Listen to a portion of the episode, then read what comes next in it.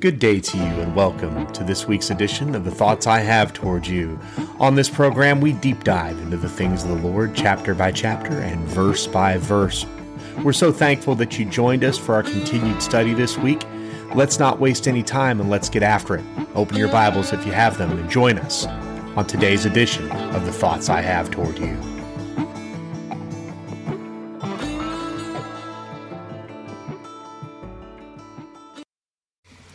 Let's pray. Heavenly Father, I give you thanks uh, for today, for this evening, for the day that was uh, your day, the Lord's day, as it were. Uh, Father, the Lord, the day that you rose from the dead and uh, conquered death and the grave, one time for all time for all who would believe. I pray today for my Jewish friends. I pray for them every day. I pray for the peace of Israel, Lord, and I pray for uh, a coming of the Hebrew believer. Lord, that, that they would be able to put it all together, all together, and that, that you would just show them and answer their questions and deal with the fact that there are specific verses in your word that are closed verses for them. Lord, and I also pray for families that are struggling, Lord. I pray for families that are struggling in these, uh, these, this age, this, this last age, Lord, as we struggle for, uh, food and shelter and the basic needs. Lord, some people are very much struggling, Lord, and I ask that you would be with them and that you would provide for them. Uh, and most importantly, that you would show them uh, that you are the provider, that it's not their guile or their uh, cleverness, Lord, it's, it's you uh, that left a bag of groceries on the doorstep from nobody in particular, Lord. I pray for my church family. Uh, I pray for all of them, uh, for Will and for, for, for for Will and for all of the people, uh, my school of ministry folks. I pray for all of you. I pray for all of you every day. And Lord, I mostly pray for the people within the sound of my voice, the people who have taken the time, Lord, to sit down and listen to a podcast. Lord, I, I give you thanks for this medium, Lord. May your words go forth today. And it's in the mighty name of Jesus that we pray. Amen. Okay, gang, let's go ahead and get started. We are um, picking up right where we left off, we're going to pick up in uh, verse 12 of Revelation chapter 1, New King James Version, in a message that I've entitled Grafted Believers and the Glorified Christ, Part 1. So we're going to read. Uh, so if you'll open your Bibles, if you're able, uh, to uh, the book of Revelation, uh, chapter 1, uh, verse 12. And let's pick up right there. And it says, Then I turned to see the voice that spoke with me. And having turned, I saw seven gold lampstands. In the midst of the seven lampstands, one like the Son of Man, clothed with a garment down to his feet, and girded about his chest with a gold band there's a lot there uh, in just uh, two verses. Uh, there's a lot there, and uh, we're going to stop there and uh, we're going to take it a bit at a time. We're going to go back a little, uh, and we're going to go back a little and go through what we what we talked about last week, which is that um, John was in prayer uh, he was in prayer on the Isle of Patmos and he's praying on the Lord's Day. Okay, that's what it says in uh, in that verse. He was praying on the Lord's Day. He was in the Spirit on the Lord's Day, uh, as opposed to the Day of the Lord. Now, the four translations I referenced um, this is consistent wording, the Lord's Day, uh, the Lord's Day being Sunday, uh, as opposed to the day of the Lord, referencing to the Lord's day of judgment. Okay. Now, there's a lot that's going to happen moving forward, so just hang on to that, but know that it was a Sunday. And as we wrapped last week, Jesus spoke to John. And gave him his marching orders. Let's pick up uh, back a couple of verses for context in chapter 1, verse 10. It says, I was in the Spirit on the Lord's day and heard behind me a loud voice as of a trumpet saying, I am the Alpha and the Omega, the first and the last. And what you see, write in this book and send it to the seven churches which are in Asia, to Ephesus, to Smyrna, to Pergamos, to Thyatira, to Sardis, to Philadelphia, and to Laodicea. That's Revelation 1, 10, and 11. Okay, so then John turns, and this is where we pick up this week. John turns, and he sees the risen and glorified Jesus. It says, and this is just this is a this is a mind bender. It says, Then I turned to see the voice that spoke with me, and having turned I saw seven gold lampstands, and in the midst of the seven lampstands one like the Son of Man, clothed in a garment down to his feet and girded about his chest with a gold band. So we're gonna, I'm gonna share something with you, and I teased this a couple of weeks ago. Um, seven golden lampstands. What do you think of?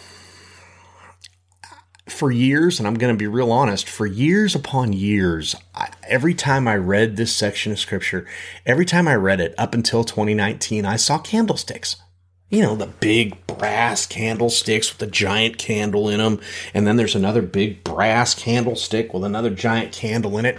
As a former acolyte, Lutheran Church, it was my responsibility to light those uh, candlesticks, uh, dependent upon where we were on the uh, calendar. Okay.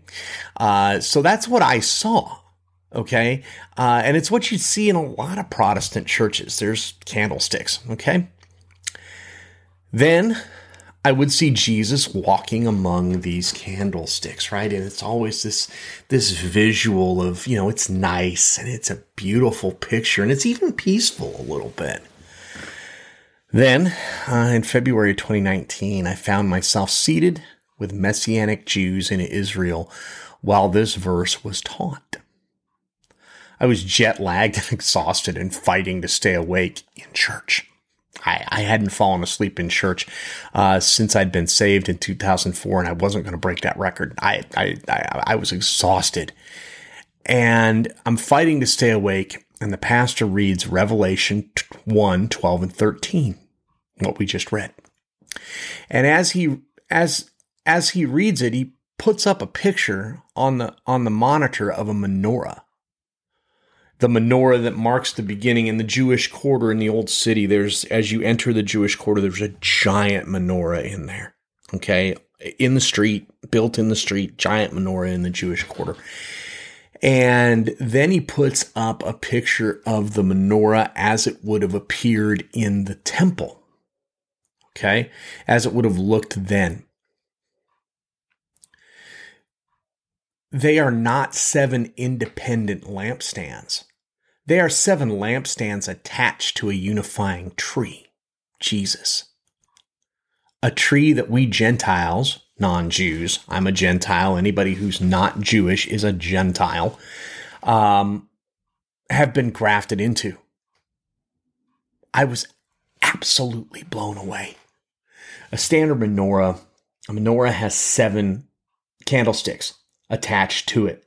And and there are seven places to put your candles, right? It's a seven candle menorah. I have two of them. I have one from Israel that I got in Israel, and then I have one that I bought uh, that is is a little bit different. It's a little bit larger, um, but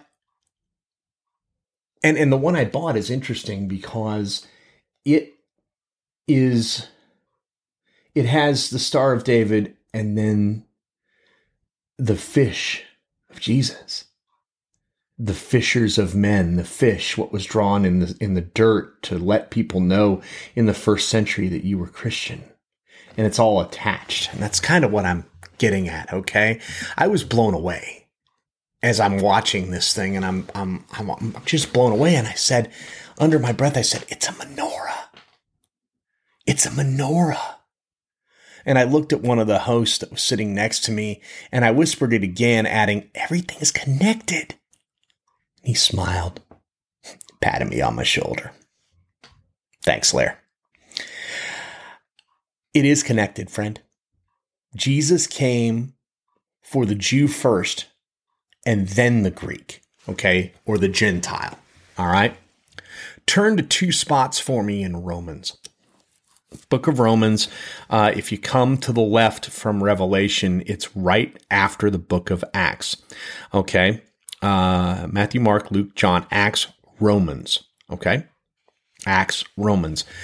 And you're going to go to Romans chapter 1 and we're going to pick up in verse number 16. This is Paul writing to the Christians in Rome, and he says, For I am not ashamed of the gospel of Christ, for it is the power of God to salvation for everyone who believes, for the Jew first, and also for the Greek. A careful reading of Scripture tells you that, or maybe even a not so careful reading of Scripture, but I think it's something that we miss. Jesus was a Jew. They called him rabbi. Okay? He was a Jew. He was brought up as a Jew. He was he he he knew the Torah, the Old Testament as we call it, okay, and was taught the Torah. And as a matter of fact, in Luke, uh, I was just talking to my mother about this last night. In Luke, when he was 12 years old, Jesus uh, got separated from his family after the Passover in Jerusalem, and they were like halfway home before they realized he was gone. And they went back and were frantic and were looking for him. And Jesus at 12 was in the temple teaching the scribes and the Pharisees and the religious leaders. So Jesus was a Jew, okay? And his followers, to a man, all 12 disciples were Jewish. Okay. This is something that is missed, and it's something that uh, was pointed out to me uh, when I was in Israel. Okay. You know, all the names have been changed. Okay. Joseph is Yosef. Okay. Mary is Miriam. Okay. In Hebrew. And Jesus is Yeshua. Yeshua. And this was a very Jewish thing that happened. Okay. Uh, they were Jewish, all of them. And I think we miss that a lot. And so when they say for the Jew first and then the Greek, Jesus came for the Jew first and then the Greek. Okay. And then if we go over into into Romans a little deeper, we're going to go to Romans 11 uh, and pick up in verse 17. Okay? And this is really really cool because it it ties everything together. Um Paul again says, "And if some of the branches were broken off, Okay. We're talking about the tree of life. We're talking about Jesus here and, and we're talking about the beginnings of our faith. Uh, and if some of the branches were broken off and you being a wild olive tree were grafted among them with them because a, become a partaker of the root and the fatness of the olive tree. So I stumbled a little bit. Let's read it again. And if some of the branches were broken off, and you, being a wild olive tree, were grafted in among them, and with them became a partaker of the root of the fatness of the olive tree. What Paul is saying is that the Gentiles were grafted into uh, the faith. Okay. We were grafted into the faith. The very first Gentile to be conferred, converted was Cornelius. He was a, uh, uh, he was a Roman centurion. Uh, and you can find that account in Acts chapter 10. Um, and Peter converted him. And I would suggest reading that entire chapter. It is unbelievably powerful, uh, because it talks about, you know, it's just the way the Lord laid it out for Peter, explaining to him what he wanted him to do and how he wanted him to do it. But we're grafted in. That's what the menorah represents here. Each candlestick represents one of the churches in Asia. Okay. One of the actual churches in Asia. And, and while it represents well, it's representative rather of the actual first century churches. The candlesticks also represent each type of church in our world today. God is so good. God's word is so good, gang. It's it is absolutely put together so that we can understand exactly what we're looking at here. We're looking at a at a at a at a faith that is grafted together based on Jesus and him crucified and now glorified for the Jew first and then the Greek or the Gentile. So let's pick up now back in verse 13 because there's something else I want to show you. And in the midst of the seven lampstands, one like the Son of Man, clothed with a garment down to his feet, girded about his chest with a gold band. That's Revelation 1, verse 13. So now, just in case, okay, just in case, uh, you know, when one girded themselves, when you read that in scripture, he's girding himself. And, you know, what, what does that mean? Well, the garments that they wore were like gowns. They, you know, maybe they had sleeves, maybe they didn't, but most of the time they were down below their knees, and some of them came down uh, even ankle length. Okay. And in this case, down to his feet, right? And so if there was work to do, or a battle to fight, or you had to run to get somewhere, uh, a garment was girded. It was picked up and tied off at the waist uh, to allow freedom of movement, or at least above the knee, so that you could move your legs. Okay. Jesus was girded with a towel. Turn over to John 13, 4, and I also encourage you to read this account because this is amazing stuff. It's when Jesus washes the disciples' feet right before the crucifixion. It's powerful stuff. And, uh, um, he girded himself to wash the disciples' feet. He girded himself with a towel and washed the disciples' feet. This is servant Jesus. This is he's ministering to his followers, the disciples, even Judas. He's even ministering to Judas at this point. He's ministering to his followers, but notice as we close the difference here. He's girded this time too. But with a gold band. He came girded he didn't have to get girded. He came. He was ready to battle and to judge. Gang, I, I broke this up and I originally wasn't going to do it. Uh, but in interest of time and continuity, um, I broke this up and we will tackle, um, we will tackle probably the rest of this chapter next week. Okay. Uh, in the meantime, I want to kind of go back and take a look at a couple of things here. I want to say some things to you, and that is this. First of all, don't be afraid. Don't be afraid. I don't know why I'm saying that right now. It's a word for somebody, but don't be afraid all of the things that are happening in this world, all of the things that are going on, all of the stuff that, that everybody wants you to pay attention to, and all of the evil that men do unto themselves and to others. Don't be afraid.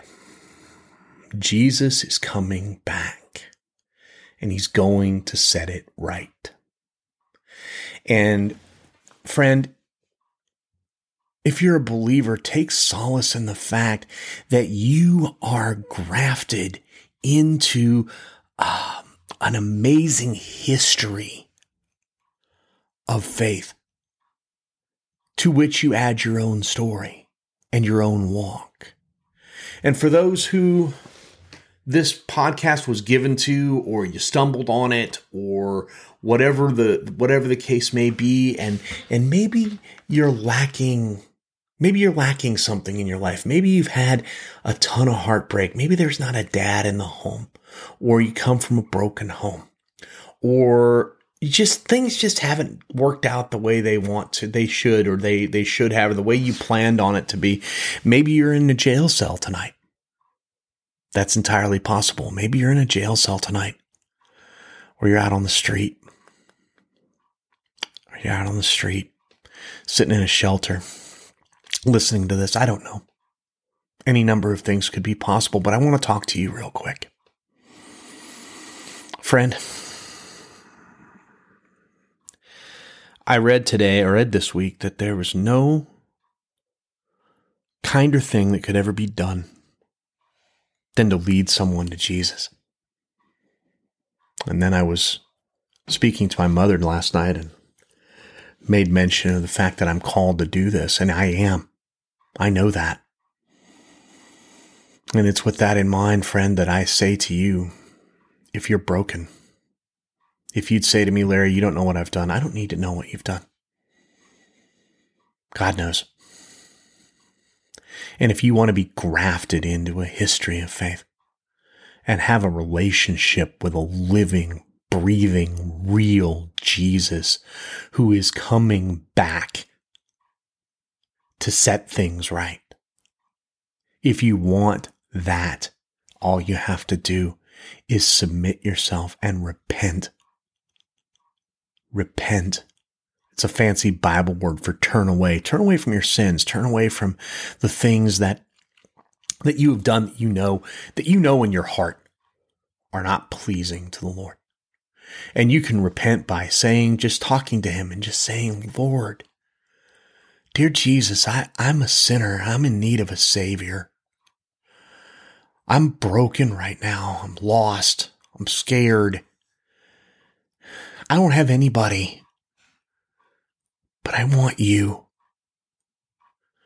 Lord, I, I want to repent from all of my sins, all of the things that I've done that have made you unhappy, Lord. I'm sorry. And I believe, Lord, that, that, that you came and you walked among us and you taught us, and you loved us, and you were crucified died and you were buried, and on the third day, God raised you again from the dead. For my sins, for me, for me. And I want to be part of your family. I want you to be my Lord, my God, my Savior, and my friend. And I want to walk with you all the rest of the days of my life. Thank you, Jesus. Amen. If you prayed that prayer, welcome to the family of God welcome to the family of God. And you know, uh, God's word says that if you if you speak if you speak with your mouth the name Lord Jesus and you believe in your heart that God raised him from the dead, you shall be saved. That's all the time we have today. But if you made a decision for Christ, I sure want to know about it. I sure want to know about it. You can uh, drop me a comment on social media on Facebook at the thoughts I have toward you, or on Instagram at the same, the thoughts I have toward you, or you can send me an email at the thoughts I have toward you at the thoughts I have toward you.com. That's my email address uh, where I respond to correspondence and such. And I can probably point you in the direction of some resources uh, that would help you along the way. And it would sure be my honor to do so. That's all the time we have this week, friends. Thank you for listening. Make it count and be blessed.